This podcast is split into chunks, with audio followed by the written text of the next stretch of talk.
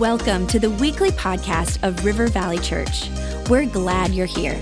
Our heart is to lead people to Jesus and launch them into their God given purpose. So we pray you would encounter God in a fresh, new way today. To learn more about our church, visit rivervalley.org. Now, let's tune in to this week's message.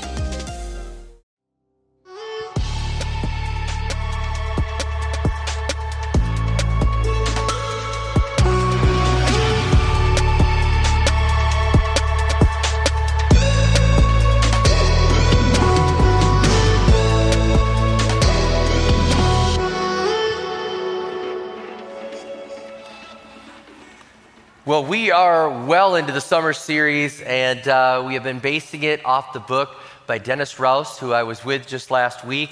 I tried to get him to come and speak to the church. He just couldn't make it in his schedule. He's like, go for it, keep representing. And uh, this week I get a, a, great topic. I get to speak on that a, a disciple lives a life that is morally pure. Three amens. Morally pure. All right. Three amens. All right. Uh, and I do want to give a disclaimer to the parents. Um, I'm going to, I don't know, PG 13. There's going to be some words that'll be used. We're not going to be bad, but I just want you to know that if you want to check your kids into children's church or if you just want to be prepared to explain just a few things, um, it, it, should be fine. But I just wanted to give you that up front.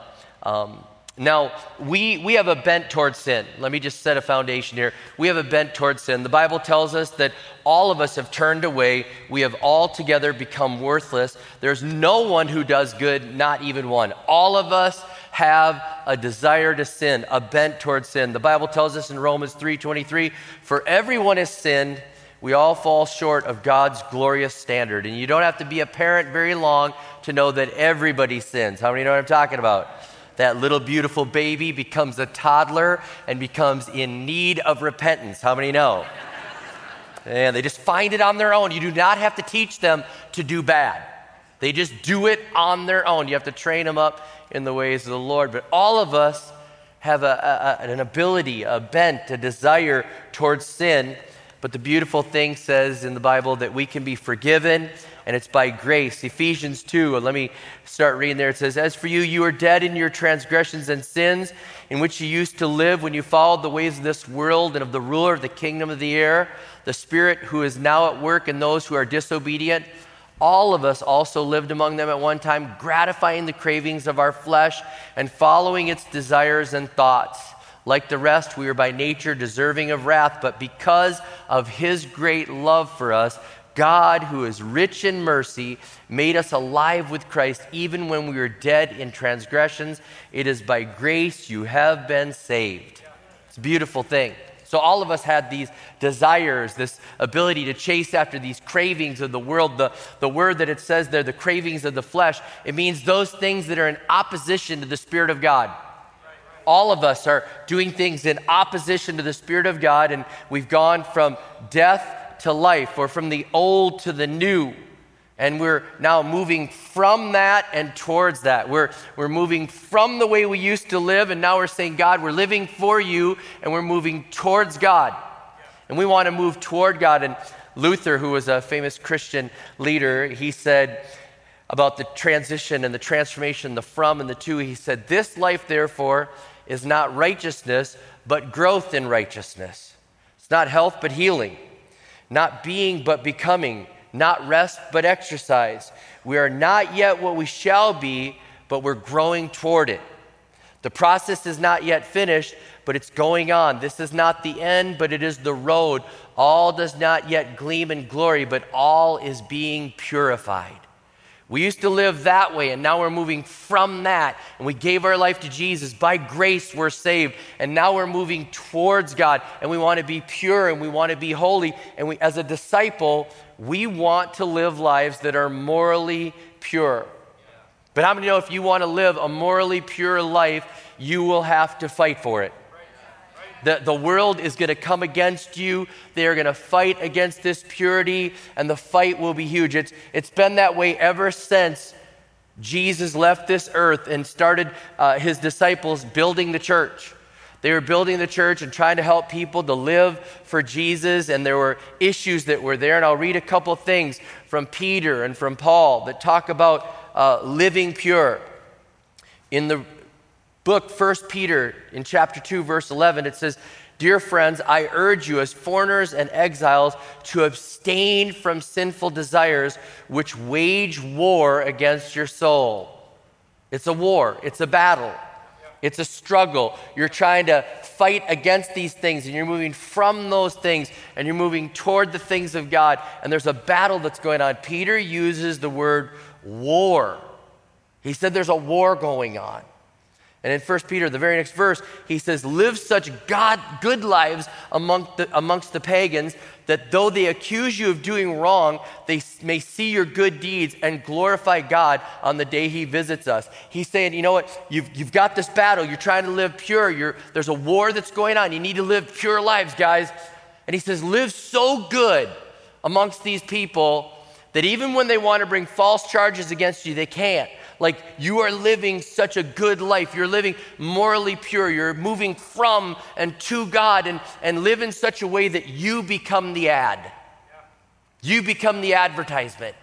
You become the one that they look at you and they go, wow, I'll take what they're having. I, I, I see something in them. I, they are the ad, and, the, and you see this. They're trying to live morally pure. And there's so many verses that I'm going to use in this teaching today, and there's so many just examples of this. And I want to let you know most of them, most of them, just a few verses are from the Old Testament, but most of these verses that I'm going to use today are from the early church trying to live pure, trying to explain if we're going to follow Jesus, we're going to be a disciple, we need to live morally pure lives.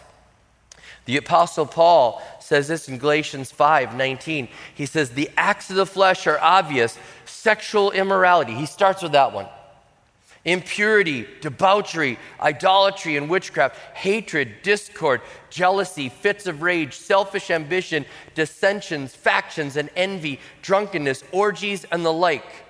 I warn you, as I did before, that those who live like this will not inherit the kingdom of God. I mean, they're trying to start the church and they're trying to go into all these different places and they're trying to lead people into this pure life of following Jesus and saying, You used to live that way. Now we're going to live this way. We're going from this and toward this. And God wants us to live in purity. He wants us to live morally pure lives. Now you can understand when the early church was started, they're trying to figure this out. How do we live? And, and they had a foundation.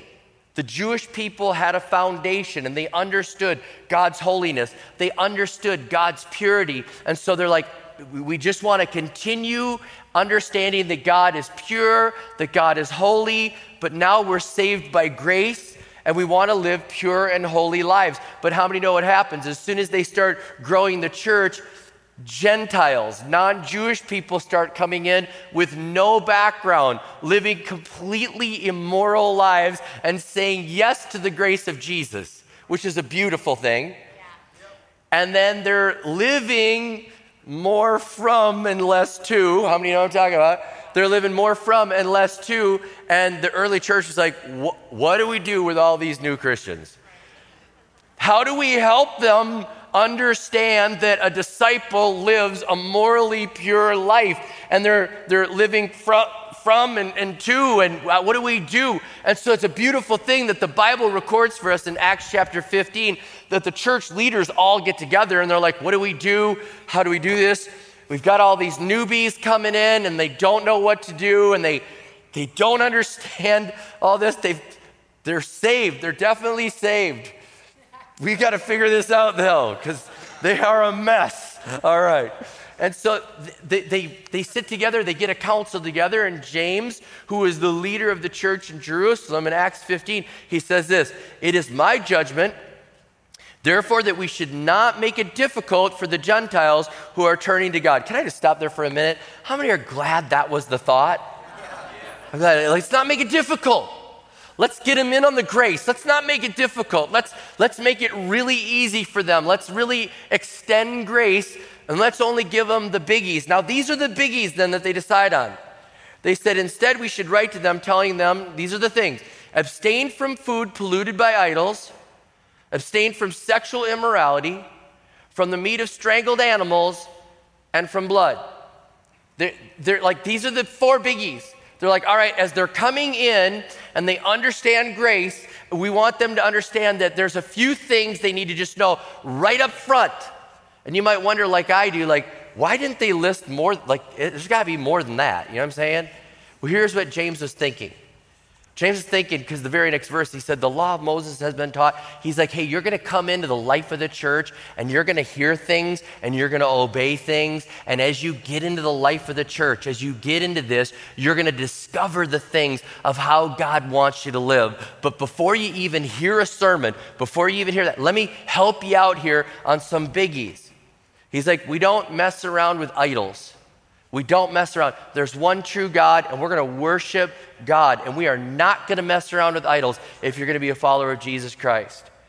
He says, we do not want any of the meat that's been strangled or anything like that. And he says, We're not going to eat meat with the blood in it. That's, the life is in the blood. So those are the biggies. And then you look at the conduct thing, and the one conduct piece that they pick out is no sexual immorality. They start the church with that no sexual immorality. Like, we are going to live morally pure lives. And you'd almost think that they didn't have that as one of the biggies because so many people today just live any way they choose. It's pretty rare to even hear a sermon nowadays on living morally pure. I can tell you this there's a, a lot of sermons I could preach with pressure. This is one of the ones with pressure. You know, you're like, all right, people like, oh, you're one of those churches. Yep, we are. Yep, yep, yep, we are. All right? Uh, the Bible makes it clear over and over again like this this is a big thing for us that marriage, that sex is to be within marriage between a husband and a wife. The Bible is very clear then for everyone else that's not married or even in marriage that they're to control their body, they're to control their thoughts, and they're to live in a holy and pure way. This is something that shows the world that God has done something in us that gives us an example. And the early church was started at a very, very immoral time. Very immoral time. Matter of fact, anything that's immorality now is almost like recycled immorality. It's already been done. The time that they lived, Corinth, where, where the Apostle Paul sets up a church to the church at Corinth. I mean, Corinth was the most immoral city of its time. And God puts a church there, and, and they have immorality that's going on in the church. And Paul's like, We're not going to do that anymore. Tell him to stop sleeping with her. That's off limits. Here's how you should control your body. Here's how you should live. These are the sexually pure things that you should live by. It was a horrible city, it was worse than Vegas. Yeah, get the picture.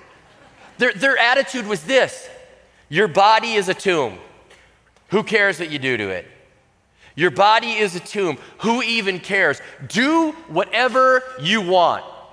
That's how they live. And so that's the way they're living sexually immoral. The body is a tomb. Who cares about the body? Along comes Christianity, comes in It says you have grace, you can be forgiven, and now your body's not a tomb. He writes differently. In 1 Corinthians chapter 6 verse 18, he says, "Flee from sexual immorality. All the other sins a person commits are outside the body, but whoever sins sexually sins against their own body. Do you not know that your bodies are temples of the Holy Spirit?" And that you're not a tomb?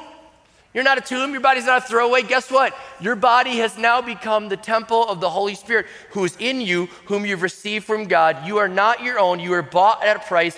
Therefore, honor God with your bodies. He said, You're not a tomb. It's not anything goes. What happens in Corinth stays in Corinth. That's not what it's not what's happening. What happens in your body matters because your body is a temple and you have the power of the Holy Spirit in you and you are going to live differently. Think about the stress and the things that are going on and they're trying to live a moral life in an immoral society. We know about Rome.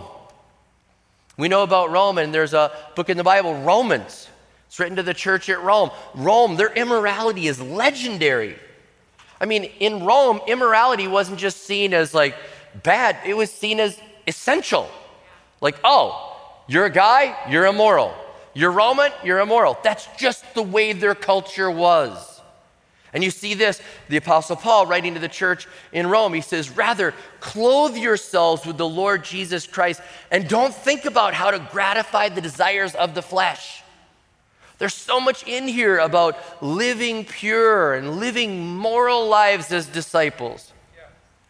Additionally, Greek culture said this as long as you take care of your family financially, you could have as many flings and as many mistresses as you want. As long as you pay the bill, you know, adultery at will. That's how they were. You know, it's just like they could do whatever they wanted. It's so sad that the culture that they were in was like that. And, and the Bible was birthed, the church was birthed in this type of culture saying, we're going to live pure and holy lives. God's taking us from and to, and we're going to live purity. We're going to live a moral life in front of this world, and we're going to be different. Now, speaking about those cultures with um, immorality, I can't help but stop here. Um, remember, all the immorality is recycled. Um, can I just, this is our thing right now. This is America's thing right now. There's so much living together going on. Okay? There's so much living together. And I mean not married, living together. And the Bible uses a word for that, it calls it fornication. And I, I got a definition from a, another pastor, and he said fornication is when two people act married when they're not married, with all the physical intimacy that happens in a marriage, but they're not married. It can be before marriage or outside of marriage. Okay? Now, if you're here, if you're here and I'm asking you to listen, to hear and obey, to live morally pure, I'm, I'm, asking you as a church to live that way. If you're living together, and, and I, I, I can't help but think that there's many, many people that are living together and you're saying, well, you know, we're living together. Yeah, we're, we're yeah, we love Jesus. We're here. We're living together. I'm asking you to hear the word of the Lord and to see this that there's something about living morally pure lives. And, and you're not to live an immoral life. If you're living in that way, I'll tell you the same truth that I would tell the people that come to my office. The very first time a couple came to my office and they said, Pastor Rob, would you do the wedding for us? And I said, Well, I noticed on your application, same address. Is that a future address or a current address? And they said, Current. And I said, I didn't want to assume, but I just thought I'd ask. And I said, um, I just want to ask you this. Um, would you be willing to separate until you get married? And they're like, What? And I said, Would you be willing to separate? We believe marriage is honorable. We believe that it's not right for you to be living together, but we believe that it'd be beautiful if you got married. And if we are going to do your marriage, and we're going to do this here at our church, we would like you to move out. And they're like, that'll cost us money. I'm like, correct. You know, you're tracking with me. But you could find like a place to live for free. They're like, yeah, but we've been living together for seven years. Doesn't matter. Doesn't matter. We're asking you to live a, a pure life. And we're asking you to do this. And we're asking you to abstain from sex until you're married. And then we'd love to do the wedding. Now, typically in that moment, the, the lady in the counseling is like, that's awesome. and the guy's like, you're a dead man. You know what I mean? It's like, you know, what's going on? And, and, and then they're like, oh, whoa. And they're like, uh, and then the guy will usually say, like, well, why should we do that? Uh, I said, well, first of all, because God's word says for you to live this way. Secondly, I want to tell you this you're going to give a gift to each other when you get married that you can't give today. And they're like, What do you mean? And I said, Here's what's going to happen. When you get married, there's going to be a time where you're going to be apart. And the enemy is going to attack your thought life and tell you that your spouse is not being faithful. But if you separate now and you abstain from sex until you're married, you're going to be able to tell your spouse on that day, we went three months, four weeks, we went eight months, however long until the wedding, and we live pure. And that means that if I'm deployed or if I'm gone on business and the enemy attacks your mind, you can say, My spouse lived pure for that period, and they can live pure in this period. What a gift you can give to each other. And so we talk to people, we ask them to honor God and to give that gift to each other. And um, I, I, would, I wish I could say that all the couples that come in are like, praise God, we'll do it. You know, some people leave, they quit the church. I heard about uh, a couple, I don't know who they are, but just a couple weeks ago, a couple came in to do a wedding and they said, you know, we'd like you to separate. They did the same thing that I've said to people. And they said, yeah, we're out. We'll find a different church. You know, we're out. And I would just beg these people to say, do things right. So I'm asking you, if you're living together, to count that cost right now. A disciple is morally pure. A disciple is morally pure. We'd love for you to decide if you're for each other to separate. People say, well, we already have kids. Doesn't matter. Give your kids that beautiful gift to say, you know what? We were confronted with the truth. We heard it. We obeyed. We separated for those weeks until we got married, and we wanted to be that example for you. It's a beautiful thing. I, I'll never forget, I got a letter, and I won't take time to read it, but a couple wrote me and they said, Thank God that you confronted us with the truth. Thank God that you confronted us with the truth. We didn't like it when we left your office. But we sat down, we prayed about it. The Holy Spirit moved on our hearts. And we're so glad that for the three months before we got married, we separated, that we abstained from sex, and that we were able to give each other that three month gift to each other and to be able to say that. And they said, Thanks for being the type of church that has the courage to call us up to that. So I'm calling up our church to that. We could talk about meat offered to idols, we could talk about all, but this one here, this one hits us. This one hits us. This is where we live. And if you're here, no condemnation. I'm asking you to get in touch with the pastor. I, I just have this vision right now. Pastor's going to be busy doing fall weddings. All right, it's okay. It's okay. By the way, living morally pure, I know I said that about the men, but living morally pure is, is for all of us. It's not just men. The Bible talks about that we've all had the same temptations. And I will say this ladies are increasingly um, taking on a cruder and cruder term in, in, in, their life and their, their speech and their behavior so that the difference is negligible between men and women today. This applies to all of us. If you're new to this type of teaching, I'm sure you're thinking, wow, God sure is a killjoy, you know? Man, no wonder most churches have old people, you know, like, man. I'm telling you, God is not trying to steal the joy, God is trying to protect what is precious. His ways are right. I make no apologies. And if you follow God's plan for sex, it flourishes in marriage with commitment, with trust, with giving, with closeness, with intimacy. And sex outside of marriage is predatory, it's dangerous, it can involve bullying, it can be dirty, it can involve abandonment and fears and shame. I mean, think about Harvey Weinstein, Kevin Spacey, Jeffrey Epstein, just about every other politician today. There's not a lot of glamour in the way that they're living and the price that they're paying. Sensual and moral pursuits always cost more than you thought. The pain is more than the pleasure. You always want more. There's something about it when you go down that road of immorality. It damages your walk with God and it has greater consequences than you realize. It's time to follow the ways of the Lord. Jesus even talked about not just actions, he talked about thought life. And he said, I want your thoughts to be pure. And in Matthew 5, he talked about don't even lust in your mind. And he says, if your eye is causing you to sin, gouge it out. If your hand's causing you to sin, cut it off. If I could just change it for modern day terms, if your thumbs on your phone are causing you to sin, cut them off. Or just delete the account put up a guard for social media. Seriously, I think about this. When I grew up, and I feel so old when I say this, but when I grew up, like, you know, our parents got cable and, and the bad channels were like squiggly channels. That was the level of temptation was squiggly channels that were there. Today, People are walking around with a store in their hand with graphic images they, they don't even have to look for. Instagram and Twitter and social media just puts it into your lap. Parents, you have to take this serious.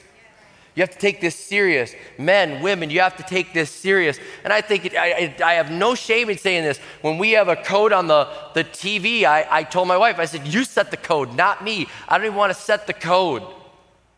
It's something that we want to live morally pure lives. That's what a disciple does. That's the way we live. We, we take this serious.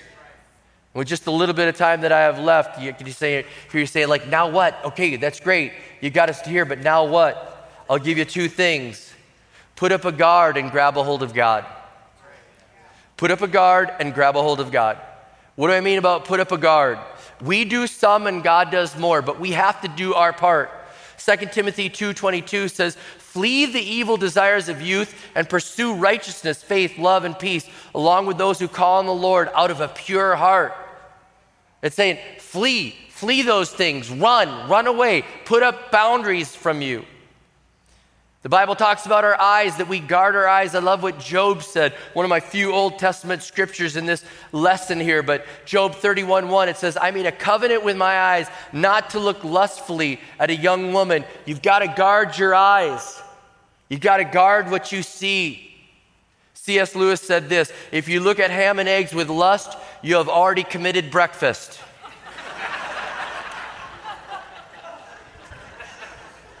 guard your eyes. Guard your eyes. Guard your ears. Proverbs 5 3 says, For the lips of an adulterous woman, woman drip honey, and her speech is smoother than oil. Guard your ears and the things you hear. Guard your hands. 1 Timothy 5 2 talks about treating older women as a mother and younger women as a sister with absolute purity. That we're to treat each other with purity. I thought about this. This verse is probably responsible for the invention of the side hug. How many know what I'm talking about? It's only in church world, side hug, you know. All right. Guard your mind. This is part of the guard. Guard your mind. Garbage in, garbage out. Philippians 4 8 says, Finally, brothers and sisters, whatever is true, whatever is noble, whatever is right, whatever is pure, whatever is lovely, whatever is admirable, if anything is excellent or praiseworthy, think about such things. Guard your mind. Don't let this stuff come in, but let pleasing, good things come in there. We can guard our heart as well. Guard our heart. It's so critical. You have to guard your heart. If we're going to live in this way, morally pure, you know what that means? That even means with our lips that we don't praise and flatter other people that are not our spouse. I can't tell you how many people are coming into the church now. Well, I'm in an emotional affair, an emotional affair, an emotional. It starts with praising, and you don't guard your heart. And next thing you know, the guard is down, and then there's a heart attachment. So put your guard up. Put your guard up. This is part of living a morally pure life. And then the other thing is grab hold of God. Grab a hold of God. There's the grace to stay pure. He gives you the strength. He doesn't ask you to move from and to and say, You're on your own. He's like, I give you the grace. I give you the strength. I'll give you the power to live this way. And Galatians 5:16 says, "So I say, walk by the Spirit, and you'll not gratify the desires of the flesh." Grab hold of God, grab hold of more of the Spirit, lean on more of the power of the Holy Spirit. Listen, tune in, follow the prompt. You know those moments. And it's just you're listening and you're grabbing hold and you're going to walk by the Spirit. In 1 Thessalonians 4, I could have read that whole first part there. There's just so much here. Paul is talking to this church here, and he's telling them to learn how to control. He says, Each of you should learn to control your own body in a way that is holy and honorable. That's what he says. Now, you might miss it here, but he gives us the key on how to do this. He says, not in passionate lust like the pagans who do not know God. The key there is if you know God, you're going to live differently. If you know God, you're going to live, and I don't mean just know about God, I mean know God. I mean you make him your Lord and Savior, and you grow from believer to disciple. You are in that relationship with God, and you're saying, God, I, I, I want to know you. I want to I want to be more consumed with you. I want to spend time with you. I want to obey what you say. I've got the power of the Holy Spirit and I'm in a relationship with you and I know you and that's going to help me to stay away from the things of this world and to live a pure life. And as I close, if you're not doing well here, could I just say this? 1 John 1 9 says, If we confess our sins, he is faithful and just and will cleanse us from all unrighteousness. You're saying, that's me. I'm, I'm not living this life very well. Again, maybe you're a couple here and you're like, man, we are living together. What are we going to do? Man, there's a time to repent and then move forward with the action steps. We live morally pure lives. That's what disciples do. That they live in that way and they move in the direction towards the morally pure. They keep moving towards the direction of saying, God, I want more of you. I want to be led by the Spirit. I'm not going to be led by the things of this world. And I will say this each no you say to the world, how many know it gives you a little strength to say no the next time? And no the next time. Each no makes you a little bit stronger. And I just have one thing though it doesn't end until we leave this earth. Doesn't leave until I've had people say, like, when will I win this battle? And I'm like, are you breathing? All right, keep fighting, all right? But guess what? Grab hold of God.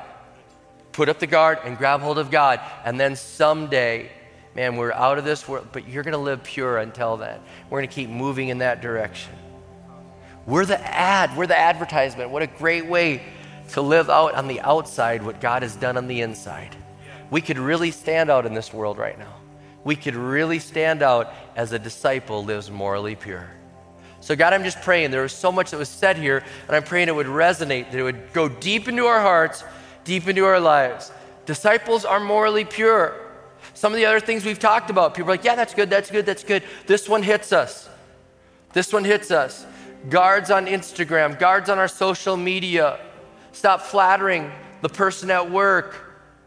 Stop doing those things. The guards that need to be there with our eyes, our heart, and grabbing hold of you, grabbing hold of you and, and wanting to be in your presence and wanting more and being led by the Spirit. God, I'm praying for that. Disciples live morally pure lives, and I pray that we'd live morally pure and shine bright in this world that has gone very, very dark. In Jesus' name I pray. Amen and amen.